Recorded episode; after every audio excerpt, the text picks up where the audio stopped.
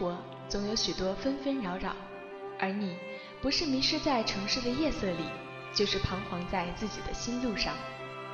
一番对话，一段呓语，一趟精神之旅。如果我们捧一颗素心，守益于静美，该有多么纯净、豁达、安详与喜悦！依然一语，给心点亮一座灯塔。我是依然，我在 Marcast 朋友圈。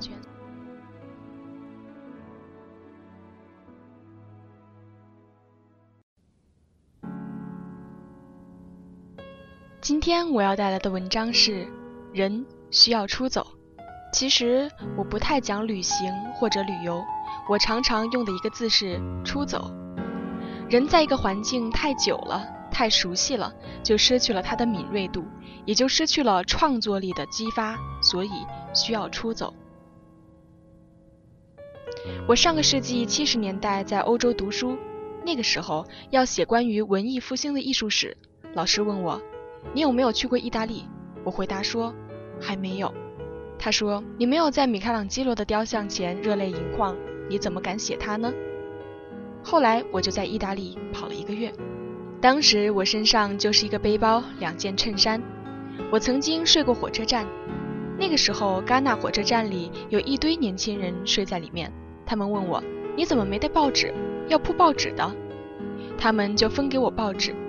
早上五点，警察带了一大桶咖啡，当当当敲着桶子，叫醒大家，请大家喝完咖啡离开。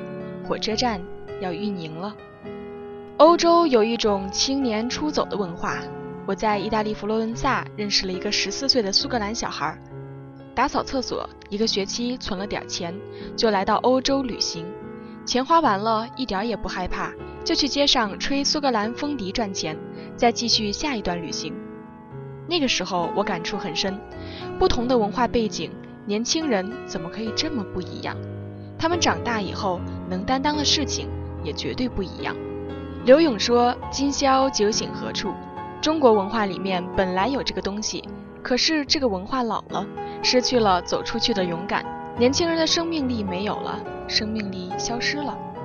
我希望壮游能带动年轻人走出去，打出一片天。如果今天不能打出一片天，将来一辈子也不会有出息。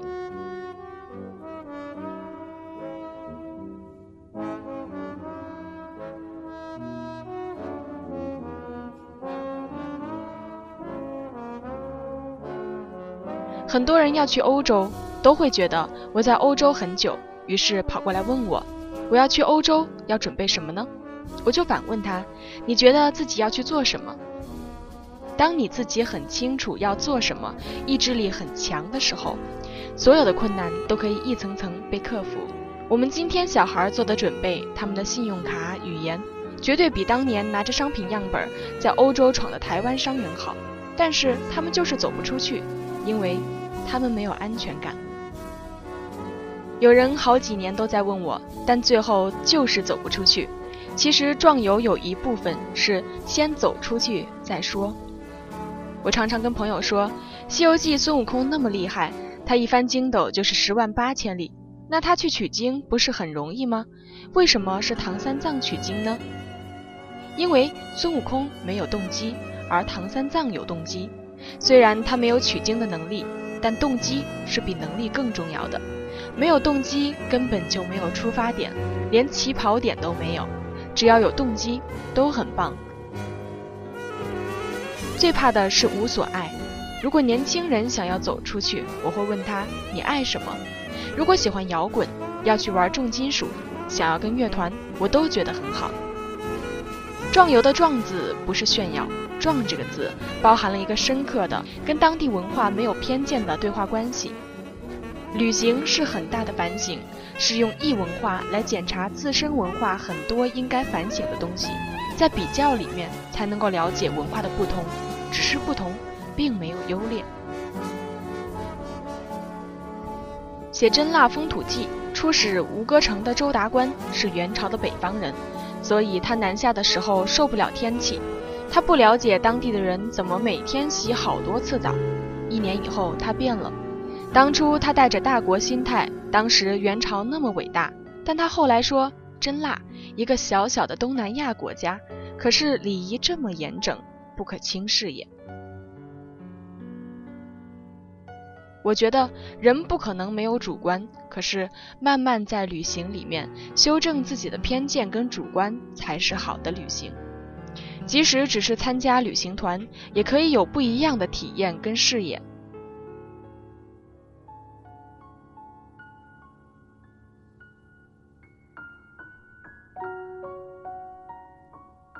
现在信息真的很发达，在出发之前可以做一些准备工作。到现场之后，可以尽量检讨自己的主观。我带朋友去吴哥窟，我会说：“我现在带你们去柬埔寨人的家，他们下车都会吓一跳，真的什么都没有。我们叫做家徒四壁，他们连壁都没有。”我在台湾老觉得我还缺什么，到那里我第一次想我在台北家有什么，我以为我比他们富有。可是后来，我看到他们男男女女从田地里回来，脱光光的在河里、莲花当中彼此泼水、唱歌。我觉得他们比我富裕太多了，我一生当中都没有这样的经验。我觉得这就是个很大的收获。所以我觉得任何一个旅游都值得，因为只要一对比，你都会回来检讨自己生命的意义和价值。旅游不只是看，更是找到自己内在最美的东西。外在的风景其实是你自己的心情，所以壮游绝对不只是向外的观察，而是向内的反省。在一个环境久了，不但爆脑浆、爆肝，还会变得僵化和麻木不仁。出走当然是一个很棒的选择。若短期无法成行，阅读、写作、聊天、学习、陪伴、分享、运动、散心、唱歌、画画，都是很不错的方法。只要是能让你的生活比重产生变化的，大自然也会改变你的生活质量，避免脑子僵化、心灵麻木。你有多久没抬头看看天，看看路边的小花小草，听听在人行横道的树上吱吱喳喳的小鸟？那么。就从这个简单的改变开始吧。